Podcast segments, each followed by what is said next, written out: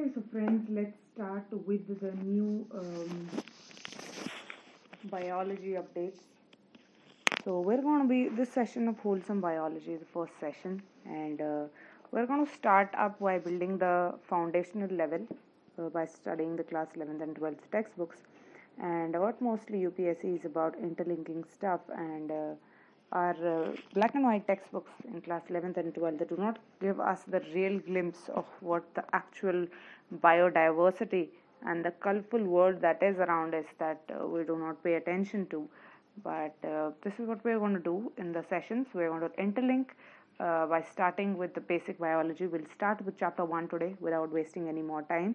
Uh, we'll build up the pace gradually uh, going on to the facts for mains and prelims etc okay so we are going to be go on to build uh, onto the biodiversity chapter. First we'll start with the living world. Even class 11th and 12th children can listen to this session uh, because it might be helpful for them in you know actually uh, interconnecting it with you know what they want to invest in in right now uh, the topics they want to invest in or if, if it's just plain studying then they can just do it by their textbook. So we will start with the living world class 11th chapter 1 the living world and then we'll further move on to biodiversity and conservation class uh, 15 uh, class 12 chapter 15 okay? So so the basically uh, what is living okay? What is living? It starts about the basic question as to what is life? That is what every small kid wants to know about. And uh, if a basic human doubts as to what is these are the basic doubts that the you know the questions the longing of what we want. Why are we here? What is life? Who do i consider? There is this diversity around me. What is living? What distinguishes each of them? How do i categorize them in my mind? What is living? What is non living and uh, what does it mean to live? Is it just breathing? Is it just excreting? Or is it if you see someone talking or if you see you know if you see you sit in front of a sapling it grows and grows. Is that what's living? Is uh, the static stone that's right down there uh, is that living? The air moving around the mo- air is also moving. Is it also living? Or you know a small child who has no background without any information will always doubt these kind of things, uh, kinds of thing. And even if even if you're a grown up, then nothing is always you know an established thing. You can always doubt it and um, try to innovate with a subject and try to question because in invest, inventions have come out of you know realizations out of questioning things out of being in nature and not concretized belief systems okay so and that is what a child has to be also taught uh, or you know just it's just about us answering their questions trying to discussing about discuss about questions. So we start with you know what is living. So as the textbook explains as the writer has written about some of the factors uh, you know that have been identified up till now as to you know that this is living. So what what do we call as living? We say a man yeah the closest thing to us is a human being. A human being is living the dog in front of us yes that is living. Okay uh, and um, so talking moving people uh, you know movement is movement uh, you know an indicator of living but a tree does not move. The, the tree is not living. Um, a stone you know even a stone moves by the effect of the wind. So what actually distinguishes so some of the factors are first of all growth. Okay growth that something is growing. What do you mean by growth? There are so many dimensions in life, you know. You, say you just uh, elongate the scale, the scale is growing in length, you know. You when you play with your chewing gum, you know, it can increase or maybe amoeba it can increase in various dimensions so we say is it increase so what are the dimensions we say it increases in volume that is length breadth height or it might increase in its mass uh, in general okay so that's what it is a mass. Uh, we have terms like mass volume density. So all of this we know but uh, or maybe growth is the number of individuals growing. Okay so what else do you think are the dimensions of uh, growth? You can think yourself first and then answer the question. It's very important to first think and then answer the question. So we say grow so that's what we have defined right now. If you have any other answers i would love to listen. You can comment. And uh, so these are the twin characteristics that have been defined for growth. So as we say growth in the number of individuals. A multicellular organism also grows. You know how does that multi so any organism any living organism always had or has a will to grow beyond what they are. Even a human being longs you know to grow in whatever they are doing. They want to possess they want to grow as much as they can. That is you know eh, they want to include in themselves. That's what they're doing. And um, so even the, and that is how evolution takes place.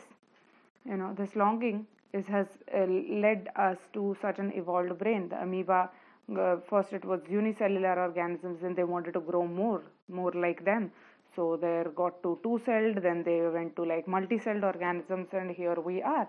And that's how evolution has gradually grown on to become more complex or we should say simpler right? With even more functionalities even more possibilities.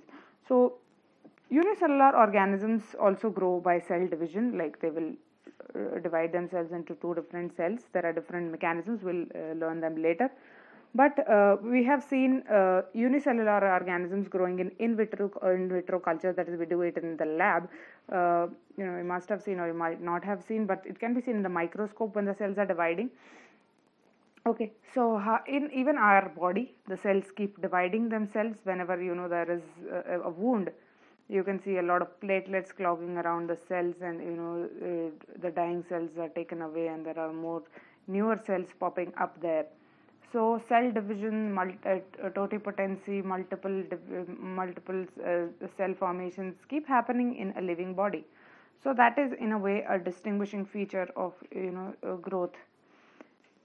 Similarly, um, now we have one more factor.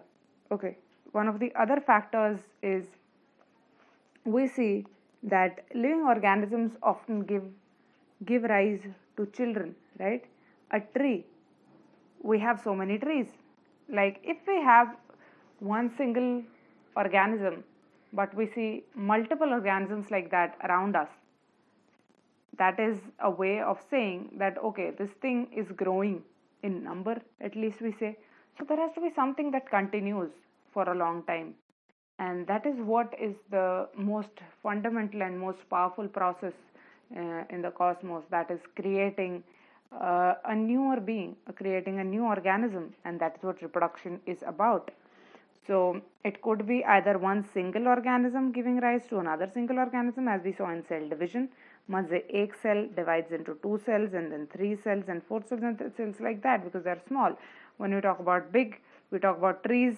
Then there are seeds, and you know seeds grow into saplings, and then a bigger tree or maybe from the fruits or there are different origins to you know there are different parts of the plant जहाँ से अलग अलग बच्चे उसके पैदा हो सकते हैं so that is how reproduction happens it can go on we are going to learn about you know later on about the kingdoms and uh, so many amazing variety of organisms that have not even uh, been discovered yet as we say 90% of the ocean is uh, has not yet been discovered. What man knows is only 10% of the marine diversity, right?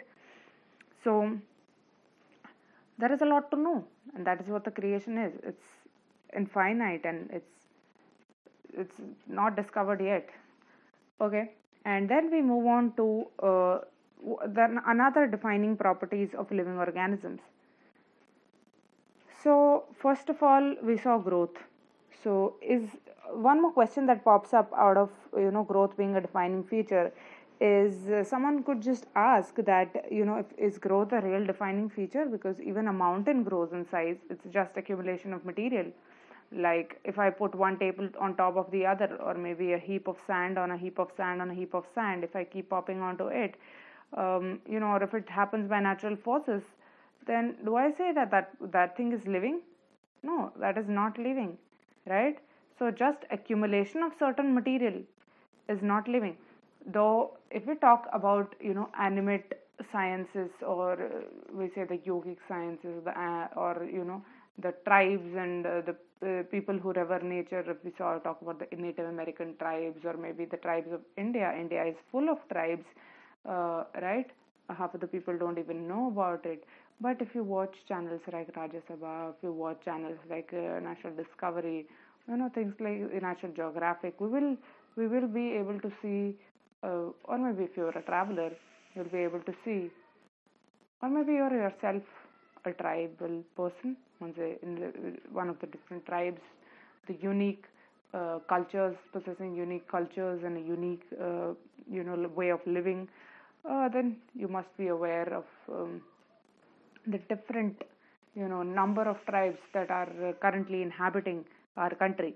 So, uh, so that is what it is about कि जो growth है वो एक defining feature नहीं है वो एक defining property की तरह नहीं ले जाया जा सकता है क्योंकि भाई है ना एक चादर के ऊपर चादर रख देने से और चादर के ऊपर और चादर रख देने से हम ये तो नहीं कह सकते कि भाई चादर जी रही है है ना although uh, there are sciences that say that you know even inanimate material has a sort of energetic uh, this thing but we are not considering that right now we'll move on further second uh, feature आता है reproduction reproduction uh, जो है क्या हम उसको कह सकते हैं कि वो लिविंग ऑर्गेनिज्म का एक uh, है तो ये हमने चीज़ देखी थी कि इवन ऑर्गेनिजम्स जो नहीं रिप्रोड्यूस करते हैं वो भी लिविंग होते हैं तो ऑल इंक्लूसिव फीचर उसको नहीं माना जा सकता है डिफाइनिंग कैरेक्टरिस्टिक नहीं माना जा सकता है। क्यों?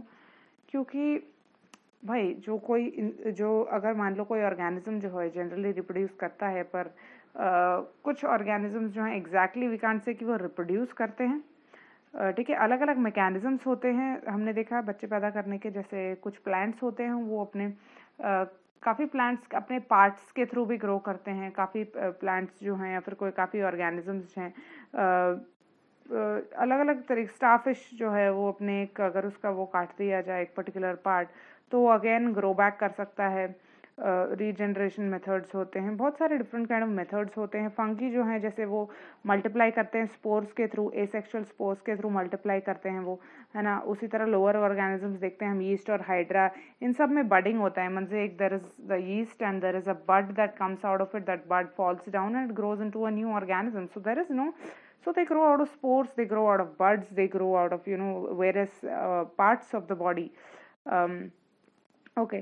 One of the key facts given here was about regeneration की कौन से ऑर्गेनिज्म में ट्रू रीजनरेशन होता है? So, भाई मतलब आपका मतलब मान लो एक पैर गिर जाए और आपके पूरे पैर से एक दूसरी आप मतलब एक आप ही खड़े हो गए एक दूसरे आपका क्लोन खड़ा हो गया। So that is not actually possible पर कुछ कुछ ऑर्गेनिजम्स में ऐसा होता है फेकली बट जो ट्रू रीजनरेशन है तो उस तरह का ऐसा होता है प्लेटफॉर्म में कि एक फ्रैगमेंटेड ऑर्गेनिज्म है अगर उसके बॉडी का कोई पार्ट लूज हो रहा है तो उस बॉडी बॉडी पार्ट से कम्प्लीटली एक नया ऑर्गेनिज्म प्रोड्यूस हो जाता है, ठीक है?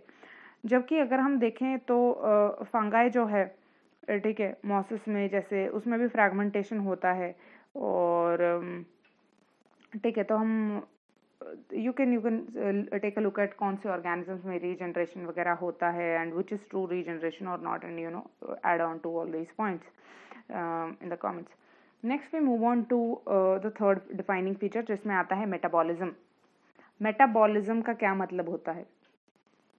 मेटाबॉलिज्म यूजली किस चीज़ से रिलेटेड है?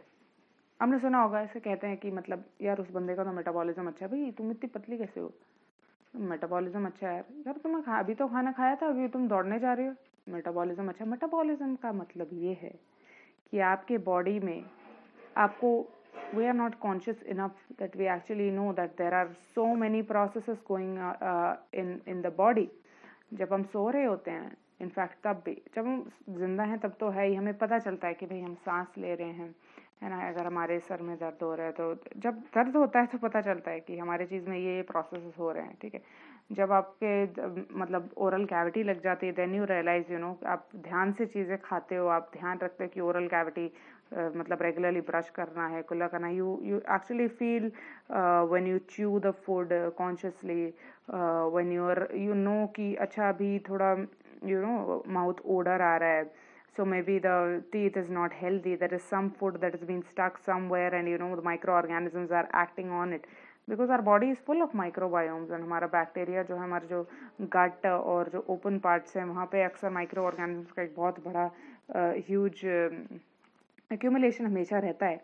So yes so basically we get conscious only when often pain rises but also in general we can be conscious of the life process that go on in our body तो भाई हमारे body uh, में सांस हम ले रहे हैं ठीक है? Uh, साथ ही साथ uh, हमारा ब्लड प्योरिफिकेशन हो रहा है है ना? पूरे बॉडी में ब्लड जा रहा है इधर उधर। तो डाइजेशन भी हो रहा है एक्सक्रीशन भी हो रहा है बाकी हमारा दिमाग चल रहा है most final feature about human being is an world brain तो हम इतने सारे थॉट्स जनरेट हो रहे हैं इम्पल्सिस जा रहे हैं हमारे बॉडी से, है ना? अपने हाथों को हम ऐसे छू रहे हैं देख रहे हैं, देख कैसे रहे हैं, है ना? सुन रहे हैं, अपनी आवाज़ को सुन रहे हैं हम लोग है ना? The vibrations of the sound are going to our vocal cords एक साउंड सिस्टम है लैरिंग्स है फायरिंग्स है, ठीक है? ब्रीदिंग भी हो रही है साउंड भी जा रहा है वोकल कॉर्ड्स के थ्रू साथ साथ में हम बात भी कर रहे हैं और माइंड भी साथ में चल रहा है, देख भी रहे हैं, ठीक है? रीड भी कर रहे हैं। Mind body coordination nervous system इतने ढंग से काम कर रहा है। हमारा एक्सक्रीशन चल रहा है, ठीक है? एक्सक्रीशन मन से हमने कुछ देर पहले कुछ खाया होगा। साथ में हमारी एनर्जी उसमें भी यूज़ अप हो रही है है ना? वो डाइजेशन प्रोसेस भी चल रहा है पूरा। हमारे गट से खाना गया होगा। पहले सलाइवरी एंजाइम्स प्रोड्यूस होते हैं स्टमक में एंजाइम्स प्रोड्यूस होते हैं। नीचे स्मॉल इंटेस्टाइन में जाता है लार्ज इंटेस्टाइन में जाता है एनएस में जाता है, ठीक है? तो कितना इंपॉर्टेंट है कि आप कौन सा खाना आपने खाया है, किस तरह का खाना खाया है और कितनी एनर्जी लग रही है उसमें, ठीक है? तो हम अक्सर कहते हैं कि आपने रॉटन अगर खाना खाया है से रॉटन से आप चिप्स खाते हैं that sort of rotten thing आपके आलू कितने पुराने पड़े हुए हैं। तो उसको सोचो नॉर्मल डिकम्पोजिशन होने में कितना टाइम लगता है? फॉर यू नो जनरली से एक खाना, मान लो आपका टमाटर बाहर पड़ा है तो कितने दिन में सड़ जाता है अगर आप देखेंगे? तो ठीक है। तो उसका वो शेल्फ लाइफ एक पीरियड होता है कि उसके बाद उसका जो लाइफ एनर्जीज है वो चला जाता है, ठीक है? जब एक पौधा एक प्लांट से लगा होता है और आपने उस फ्रूट को तोड़ लिया केवल आपने उसके फ्रूट को तोड़ा है, ठीक है? तो वो फ्रूट जो है उसमें वो जब वो जुड़ा था तो उसमें लिविंग प्रोसेस चल रहा था, पर उसको जब आपने तोड़ लिया तो आप उसको जितना लाइव खाओगे उतना लाइव जो एक्सट्रैक्टेड है, वो आपको एंजाइम्स को उतना मदद करेगा कि उनको ज़्यादा एक्स्ट्रा वर्क ना करना पड़े। पर हम क्या खाते हैं? चिप्स खाते हैं, जो पुरानी कितने सालों तक तो इट्स लाइक आप रॉटन खाना खा रहे हैं, एक तरह से, एक डिकम्पोज वर्जन ऑफ़ खाना खा रहे हैं एंड तो depending on what you eat हमारे बॉडी के एनर्जीज उसमें जा रहे हैं। So whatever we do is just an investment of the time the energy that we have so we have to be very conscious about कि हमने क्या खाना खाया अभी। तो भाई बोलने में उतनी एनर्जी आपको ज़्यादा मिलेगी कि ठीक है, एनर्जी यहाँ इन्वेस्ट आप ज़्यादा कर लेते हैं, है ना? मतलब अगर आप खाना खा के दौड़ने जा रहे हैं तो अच्छे से दौड़ क्यों नहीं पाते? बिकॉज़ आपका उस समय बॉडी में डाइजेशन भी चल रहा है तो बॉडी इतनी एनर्जी प्रोड्यूस कर रहे ऑलरेडी वहाँ पर इन्वॉल्व है है ना? जब आप दो काम एक साथ करते हैं तो आपको कैसा लगता है? कोई भी काम ढंग से नहीं हो पाता, है ना? तो whenever we start running so that is that is how it work तो ठीक है तो हम बेसिक मेन मुद्दे पे आ जाते हैं। तो उसी समय हमारा एक्सक्रीशन का प्रोसेस भी चल रहा है ब्लड प्योरिफिकेशन भी चल रहा है। भाई हार्ट तो हमारा काम कर ही रहा है। धक धक धक धक, इसके बिना तो चलेगा ही नहीं। ये रुक गया तो आप तो गए काम से। ठीक है? तो ये भी चल रहा है। ठीक है न्यूरल भी चल रहा है हार्ट पंपिंग भी चल रहा है। इधर उधर ब्लड जा रहा है पूरे बॉडी में। ठीक है मसल्स काम कर रहे हैं। साथ में आप अपने हाथों को मूव कर रहे हो। कनेक्टिव टिश्यूज़ हैं बॉडी में तो आगे भाई बहुत सारी इंटरेस्टिंग चीज़ें पता चलने वाली है but this is how you know this is the metabolism metabolism मतलब आपका सारे बॉडी प्रोसेसेस जो चल रहे हैं, ठीक है? तो मेटाबॉलिक रिएक्शन जो है, और जो बेसिक फंडामेंटल यूनिट है, हम कहते हैं कि इंटेलिजेंस ब्रेन में होती है बट इंटेलिजेंस हमारे हर सेल में होती है। ऐसा क्यों है? क्योंकि हर सेल काम कर रहा है। सेल क्या होता है? सेल क्या होता है? उससे बड़ा होके है। क्योंकि हमें तो सिर्फ़ ऑर्गन पता है ना, हमें ऑर्गन्स पता है। भाई स्किन दिखती है।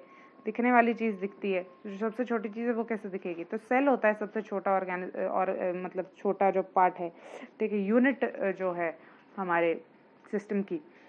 तो कुछ कुछ ठीक है तो ये हम ह्यूमन बींग की बात कर रहे हैं। अगर हम बात करते हैं जैसे प्लांट्स की एनिमल्स की फंगाई की माइक्रोब्स की, ये सब भाई अगर नहीं पता है, अगर छोटे बच्चे भी देखते हैं इसको तो सुनते हैं तो मतलब प्लांट्स हैं एनिमल्स हैं फंगाई भी एक टाइप ऑफ़ ऑर्गेनिज्म है। ठीक है, जैसे आपके ब्रेड है, वो ख़राब हो जाती है काफ़ी दिन तक रखी रखी, क्योंकि उस पर फंगस लग जाती है। हम कहते हैं ना फंगस लग गई है भाई इस पर तो फंगस एक काइंड ऑफ़ माइक्रो ऑर्गेनिज्म है, ठीक है। तो वो जो डेड एंड डीकेइंग ये सब हम पढ़ते हैं ना डेड एंड डीकेइंग जो चीज़ें होती है तो ये माइक्रो ऑर्गेनिजम्स भाई हमारे से बहुत ज़्यादा कोरिलेटेड है, हम आगे पढ़ेंगे। कोविड के टाइम में बहुत ज़्यादा हाईलाइट हुए हैं तो लेकिन इसके बारे में हम आगे देखेंगे, ठीक है। तो बहुत सारे मेटाबॉलिक रिएक्शन साइमल्टेनियसली में लिविंग ऑर्गेनिज्म बॉडी में चलते रहते हैं, ये हमने देखा। ठीक है तो हालाँकि मेटाबॉलिज्म को हम कह सकते हैं कि तो इस तरह से कि, को जो भी अंदर इतने सारे लाइफ प्रोसेसेस चल रहे हैं, है ना? तो हम कह सकते हैं डिफाइनिंग फीचर है बॉडी का। कह सकते हैं क्या? आपको इसमें कोई दो राय है? मतलब ट्री में भी चल रहा होता है ये ऐसा लाइफ प्रोसेसेस प्लांट्स में भी चल रहे होते हैं ऐसे लाइफ प्रोसेसेस जो भी सेलुलर ऑर्गेनिजम्स होते हैं, है ना? हम कहते हैं, जो हमने स्टार फ़िश देखी है, या हम कोई फ़िश की बात कर रहे हैं, हम किसी एनिमल की बात कर रहे हैं तो सब में कुछ ना कोई ऐसे ही लाइफ प्रोसेसेस चलते रहते हैं, ठीक है? वो ज़िंदा है, क्योंकि उनमें ये सब प्रोसेसेस चालू हैं, ठीक है? हम, ठीक है? तो so we can say that भाई बॉडी का जो ये मेटाबॉलिक रिएक्शंस हैं, ये लिविंग रिएक्शंस है ठीक है तो अगर इन विट्रो कहते हैं, भले लिविंग थिंग्स ना हो, पर ये भाई लिविंग रिएक्शंस होते हैं। ठीक है तो किस तरह से सेल्युलर ऑर्गेनाइजेशन है किसी के बॉडी की? ठीक है, उसको हम कह सकते हैं कि वो डेफिनेटली एक डिफाइनिंग फीचर है लाइफ फॉर्म्स का। ठीक है तो इसी बेसिस पे हम आगे चलते हैं, पर हाँ एक ये चीज़ इंपॉर्टेंट है, यहाँ पे हमने इन विट्रो की बात की। इन विट्रो कल्चर जब हम कहते हैं मतलब आजकल तो टेस्ट ट्यूब बेबीज़ भी होने लगे हैं। है ना टेस्ट ट्यूब बेबीज़ होने लगे हैं। तो भाई हम ऐसा कह सकते हैं कि, कि लैब में भी मेटाबॉलिज्म होता है तो ये भी लिविंग का हम देख सकते हैं कि लिविंग तो बाहर भी है। तो इसको हम लिविंग रिएक्शन कह सकते हैं कि ये इंपॉर्टेंट चीज़ हमने यहाँ पे देखी कि भाई जो आइसोलेटेड मेटाबॉलिक रिएक्शन होते हैं मतलब मान लो आप लैब में कोई प्रोसेस करते हो आपने एक चीज़ को दूसरी चीज़ में मिलाया और एक नई चीज़ बन गई ठीक है? This is what chemical reaction को हम यही बोलते हैं दैट है ना कि मतलब वही कंबाइंड टू थिंग्स एक प्रोसेस हुआ ठीक है और एक नया एक नया जो है सब्सटेंस का प्रोडक्शन हुआ एक नया सब्सटेंस का जन्म हुआ या फिर एक नई यू नो कोई response I there was new new reaction that happened तो uh, इस चीज़ को हम लिविंग रिएक्शंस कह सकते हैं श्योरली लिविंग थिंग नहीं कह सकते हैं है ना? उसको ये थोड़ी कह तो चलता फिरता मतलब it's like a it's like a living reaction पर um, लिविंग ऑर्गेनिज्म में अगर हम कहते हैं तो पत्थर में तो ऐसा नहीं होता है। पत्थर में तो हम नहीं देखते हैं, ऐसा कोई लिविंग ऑर्गेनिज्म मतलब जितना रिसर्च के थ्रू पाया गया है। नॉन लिविंग में हम क्या कहते हैं? माउंटेन है है ना? नदी बह रही है उसमें। नदी उसके ऊपर बह रही है। पर एज इन इन जनरल इस तरह का जो मेटाबॉलिक रिएक्शन हमने ये सब जो प्रोसेसेस देखे है ना? किस तरह से डिफाइन करेंगे? बहुत एग्जैक्टली exactly डिफाइन कर सकते हैं, पर इस तरह से ऐसे कह सकते हैं। अभी तो क्लोनिंग भी होती है है ना? एक नया ऑर्गेनिज्म पूरा टेस्ट ट्यूब मतलब एक नया ऑर्गेनिज्म लैब में बनाया जा सकता है करके ऐसा कह रहे हैं, ठीक है? बट उसको तो एक ये लाइफ की जब बात होती है तो अभी ये बहुत सारे इसके जो है ना डायमेंशंस चेंज हो रहे हैं। ये हमेशा चेंज होते रहते हैं डायमेंशंस ठीक है? कि क्या लिविंग है, क्या नॉन लिविंग है। क्या हम एक लिविंग बना सकते हैं, एक लिविंग इंसान को, या फिर हम खुद can man be a creator can man भाई, इंसान ज़्यादा से ज़्यादा आजकल क्या बना रहा है? उसके जैसे ही सोचने वाला, उसके जैसे ही काम करने वाला फ़िज़िकल लेवल पे, या फिर थॉट लेवल पे, ठीक है, उसको क्या कहते हैं हम? आर्टिफिशियल इंटेलिजेंस कहते हैं, ठीक है? इंसान के डिफाइन का डिफाइनिंग फीचर क्या है? वो सोच सकता है, इतना बढ़िया सोच सकता है ना? सर्वाइवल सब कर लेते हैं। एक कैट भी सरवाइव कर लेती है, खाना पीना खाना कबूतर भी कर लेता है, खाना पीना खाना टाइगर्स भी लायन भी कर लेते हैं, जो भी हम जिनको कहते हैं सरवाइव करने का जो काम है। खाना, पीना, ठीक है, और एक्सक्रीट करना, ठीक है इजेस्ट करना। These are all things that a lot of organisms do but what is unique about a human being the capacity to think consciously the capacity to you know analyse things and take decisions accordingly. That is what is, you know, the unique thing about, the beautiful thing about a human being. And वो बनाने की कोशिश कर रहे हैं robots ऐसे ही robots बनाने की ऐसी कोशिश कर रहे हैं और ऐसा हो भी जाएगा। हमारी, हमने देखा आर्टिफिशियल इंटेलिजेंस हमारे फ़ोनों से लेके हम कितने ऑलरेडी कितने ज़्यादा इंटरनेट ऑफ़ थिंग्स से एडिक्टेड हैं तो उसी के हिसाब से हमें पता चल जाता है। So there are lot of dimension जो लिविंग के बारे में आते हैं बट जो सबसे इंपॉर्टेंट पॉइंट है, उस पर अब हम आ रहे हैं। ठीक है, जो सबसे इंपॉर्टेंट पॉइंट है, वो है that you know makes a human being a human being is being conscious जब वो हम ह्यूमेन की बात करते हैं ना, जैसे फॉर एग्ज़ाम्पल इस बार ऐसे में एक टॉपिक आया था the journey of a human being is the journey life is actually about a journey of moving from being human to being humane तो परहैप्स सबसे जो ऑब्वियस और टेक्निकली कॉम्प्लिकेटेड फीचर जो है लिविंग ऑर्गेनिजम्स का वो है कि उसकी एबिलिटी कि वो सराउंडिंग्स को सेंस कर सकते हैं एनवायरनमेंट uh, को सेंस कर सकते हैं और उसको उसी तरह रिस्पॉन्ड कर सकते हैं ठीक है? हर ह्यूमन बींग यूनिक होता है जब उसको एक सिचुएशन में डाला होता है हर ह्यूमन बींग एक अलग तरीके से रिएक्ट करता है ठीक है? इसलिए इतने ज़्यादा एक्सपेरिमेंट्स वगैरह होते हैं ना, जैसे हम ब्रेन के बारे में ब्रेन के एवोल्यूशन के बारे में पढ़ते हैं कि मतलब एक मंकी कैसे बिहेव करता है, एक एक कबूतर कैसे बिहेव करता है, ठीक है? तो इंटेलिजेंस की जो बात करते हैं माइंस्टाइन को इंटेलिजेंट बोलते हैं तो भाई जो इंटेलिजेंट क्वेश्चन होता है, वो किस चीज़ का होता है? कि हम किसी प्रॉब्लम में फंसे हैं एडवर्सिटी में हैं, किसी चैलेंजिंग सिचुएशन में हैं तो हम अपने आप को कैसे प्रोटेक्ट करते हैं? हम उस चीज़ के लिए कैसे रिस्पॉन्ड करते हैं? एक रोबोट उसको कैसे रिस्पॉन्ड करेगा और एक ह्यूमन बींग कैसे रिस्पॉन्ड करेगा? आप कई अलग अलग जगहों अलग अलग सिचुएशंस में अगर होते हो तो इस चीज़ को सोचो, ठीक है?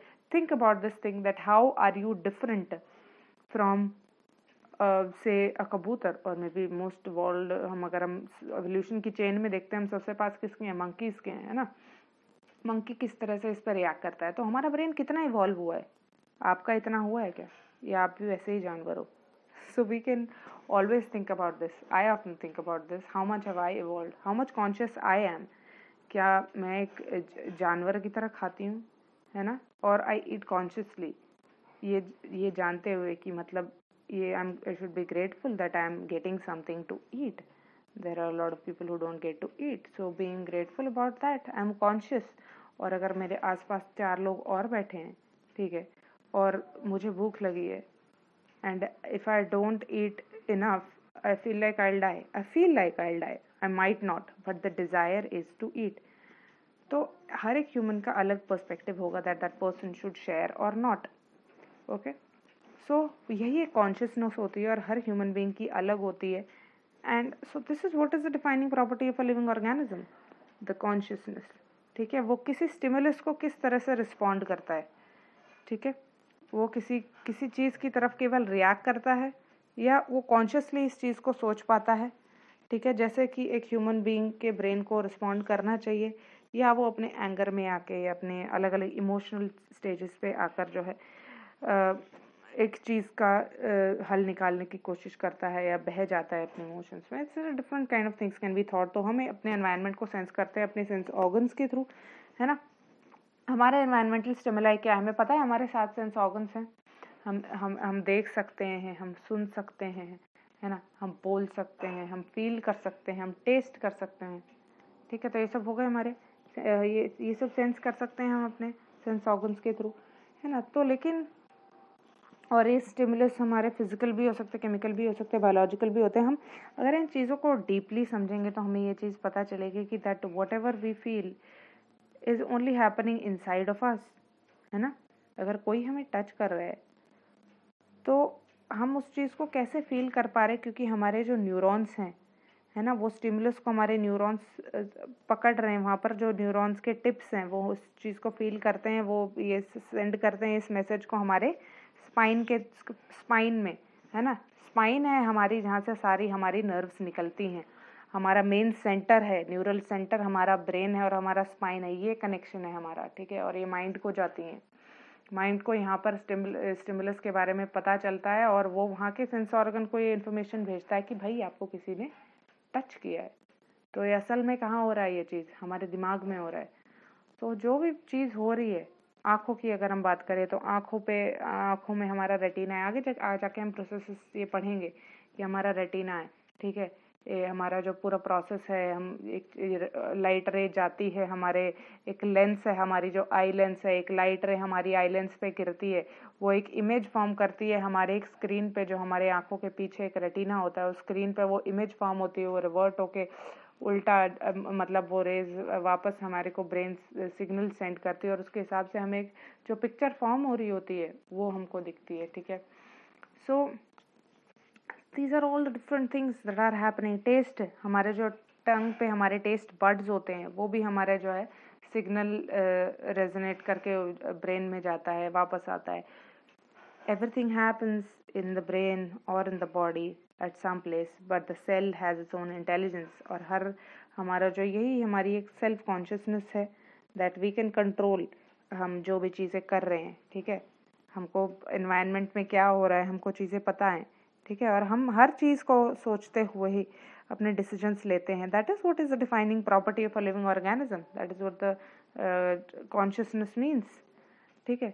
तो प्लांट्स भी उसी तरह से रिस्पॉन्ड करते हैं। क्या सब लोग ऐसा करते हैं? क्या सब लिविंग ऑर्गेनिजम्स में कॉन्शियसनेस होता है? डिफरेंट लेवल्स होते हैं। ठीक है? बट लिविंग ऑर्गेनिजम्स के पास भी कॉन्शियसनेस होती है। और हम अभी तक भी देखेंगे कि हम हर ऑर्गेनिज्म पे ये सब टेस्ट चलते रहते हैं कि वो कितने कॉन्शियस हैं। ठीक है, किस तरह से रिस्पॉन्ड करते हैं स्टिमुलस को, है ना? तो अगर हम डीपली देखें अटेंटिवली देखें, अगर कभी कई कई दिन तक कुछ मतलब बाहर नेचर में रहें तो हमें ये रियलाइज़ होगा कि कितना ज़्यादा कॉन्शियसनेस कहाँ कहाँ पर है। ठीक है, कैसे ऑर्गेनिजम्स किस तरह से रिस्पॉन्ड करते हैं। आप इस चीज़ को ट्राई करिए, अपना लिस्ट बनाइए, कैसे कैसे ऑर्गेनिजम्स में आपने देखा किस तरह के रिस्पॉन्स को देते हैं। ठीक है तो consciousness becomes defining property of the living organisms in a way ठीक है तो अगर उसी तरह से तो this can be you know looked upon in great depth in your surroundings. And if we go on it comes to human beings, it becomes more difficult कि हम किस तरह से मतलब लिविंग स्टेट को डिफाइन करें। ह्यूमन बींग्स में भी बहुत, जैसे कि हमने फैक्टर्स में ही देखा रिप्रोडक्शन में जब हम बात कर रहे थे तो हमने देखा कि ह्यूमन बींग्स में भी बहुत सारे ऐसे लोग होते हैं जो इनफर्टाइल होते हैं, है ना? जो बच्चे नहीं पैदा कर पाते हैं। तो हम उनको ये तो नहीं कह सकते हैं कि वो लिविंग नहीं है है ना? ये चीज़ हमने देख ली। उसी तरह दूसरे जानवरों में भी ऐसा होता है कि वो इनफर्टाइल होते हैं। हमने म्यूल्स देखे, हमने हनी बीज में जो वर्कर बीज जो काम करने वाले बीज होते हैं, उनको देखा है, क्योंकि उसमें तो केवल एक क्वीन भी ही है जो मतलब बच्चे पैदा करती है एक साथ, है ना? तो लॉट ऑफ़ बीज are produced in that so we can say that उसी तरह ह्यूमन बींग्स में भी जब इंसान कोमा में चला जाता है या ऐसे स्टेजेस जो होते हैं है ना यूथनेशिया जहाँ पे एक यू नो एक कॉन्फ्लिक्ट एथिकल इशू बन जाता है। तो we observe patients lying in coma supported by machines मतलब मशीन के हार्ट और लंग को सपोर्ट करती है। उसी तरह हमारे भी बहुत सारे बॉडी पार्ट्स या कोई ऑर्गन ऐसा है जो काम करना बंद कर देता है, ठीक है? उसको हम साइंस के थ्रू जैसे हमारे ब्लड वेसल्स में कुछ फंस जाता है तो स्टेंट्स लगाने पड़ते हैं पेस मेकर लगाना पड़ता है जो हमारा पल्स के लिए, है ना? या फिर या फिर किडनी को रिप्लेस करके या फिर लिवर के लिए बहुत सारे ट्रीटमेंट्स होते हैं। तो क्या हम ऐसा कहेंगे कि वो लिविंग नहीं है, या फिर वो नॉन लिविंग है? तो वैसे तो अभी हम कह रहे हैं कॉन्शियसनेस एक चीज़ है, ठीक है, जिस, जो किसी को लिविंग या नॉन लिविंग बनाती है। बट हम gradually as we move on या फिर जब हम नॉर्मल अटेंशन करेंगे, कोई भी चीज़ कभी भी कॉन्क्रेटाइज या लिखित में नहीं होती है हमें ये चीज़ पता होती है, हम कोई चीज़ लर्न कर रहे हैं तो हमें पता चलता है कि कितने मल्टीपल डिमेंशन होते हैं जिसमें हम सोच सकते हैं, पर यह भी हो सकता है ठीक है? तो do not concretize it but you can just know and use your mind accordingly तो एक कॉन्शियसनेस एक चीज़ होती है, अभी तक हमने देखा। अगर आप और लेवल पे सोच सकते हैं तो प्लीज़ सोचें। नए डिस्कवरीज करें, नए इन्वेंशंस करें। ठीक है? इस चीज़ पे सोचें, लेकिन सोच विचार किए बिना ऑलरेडी किसी थियोरी को समझे बिना, ठीक है? एक, क्योंकि किसी ने अगर थियोरी लिखी है तो बहुत ही वर्ल्ड ऑब्जर्वेशन के बाद उन्होंने एक थियोरी लिखी और हमें प्रेजेंट की गई है। पर nobody is stopping you to think because that is how the world goes on change is the only constant so this phenomenon is true ये इंट्रैक्शंस जो हैं, ये चलते रहते हैं, और टिश्यूज़ के जो प्रॉपर्टीज़ हैं वो भी इंट्रैक्शन से आते रहते हैं। सिमिलरली जो ऑर्गेनल्स हैं, उनके भी प्रॉपर्टीज़ जो हैं, उनके मॉलिकुलर कॉन्स्टिट्यूएंस से आते रहते हैं। ठीक है? और इसी तरह से जो है एक इवॉल्व ऑर्गेनिज्म एक हायर लेवल ऑफ़ ऑर्गेनाइजेशन होता है। पहले एक सेल होता है, वो बन मतलब मिलके एक टिश्यू बनता है, फिर एक ऑर्गन बनता है, ठीक है, उससे एक ऑर्गन सिस्टम बनता है। और यही बहुत सारे ऑर्गन सिस्टम से मिला के एक ऑर्गेनिज्म ऑर्गेनिज्म बनता है, ठीक है? तो हम कहते हैं, इसलिए हम कहते हैं कि लिवर ऑर्गेनिजम्स जो हैं, वो सेल्फ रेप्लिकेटिंग होते हैं, खुद रेप्लिकेट कर सकते हैं, अपने सेल्स को इवॉल्व कर सकते हैं और खुद को रेगुलेट भी कर सकते हैं, ठीक है? हमारे अंदर जो टेम्परेचर है, हमारा थर्मोस्टैट है ना? हमारा टेम्परेचर भी मतलब ये सब देख रहे हो प्रॉपर्टीज़ हमारे ऑर्गेन ऑर्गन सिस्टम ही हमें करते रहते हैं। भाई, अगर थोड़ा सा टेम्परेचर बढ़ गया, कितना है हमारा कॉन्स्टेंट ह्यूमन बॉडी टेम्परेचर जो है, आप बताएँ please thirty seven degree Celsius है, जब भी हम देखते हैं अपने थर्मोमीटर पे, अगर हल्का सा बढ़ जाता है, ठीक है नाइन्टी एट डिग्री से नाइन्टी नाइन हो गया, हंड्रेड हो गया तो कितना ज़्यादा डिफरेंस पड़ जाता है भाई फीवर हो जाता है and increase temperature always tells you that something in the body is going on at a hot level मन से कुछ ज़्यादा ही रिएक्शन हो रहा है। ऐसा होता है ना, जब रिएक्शन लैब में होता है तो फट जाता है टेस्ट ट्यूब मतलब कुछ गड़बड़ हो रही है, बहुत एक्स्ट्रा मेटाबॉलिज्म हो रहा है, ठीक है। तो बायोलॉजी इसी के बारे में story of evolution of living organisms इसी के बारे में बायोलॉजी है बायोलॉजी का मतलब भी यही होता है बायो मतलब living organisms study of living organisms is biology है ना? तो this is how we're gonna start the chapter and this was about the basic पहला लिविंग ऑर्गेनिजम्स के बारे में। नेक्स्ट क्लास में हम लोग नेक्स्ट सेशन में we will take a look at you know the diversity in the living organisms okay? That's it for today's session. I hope you like it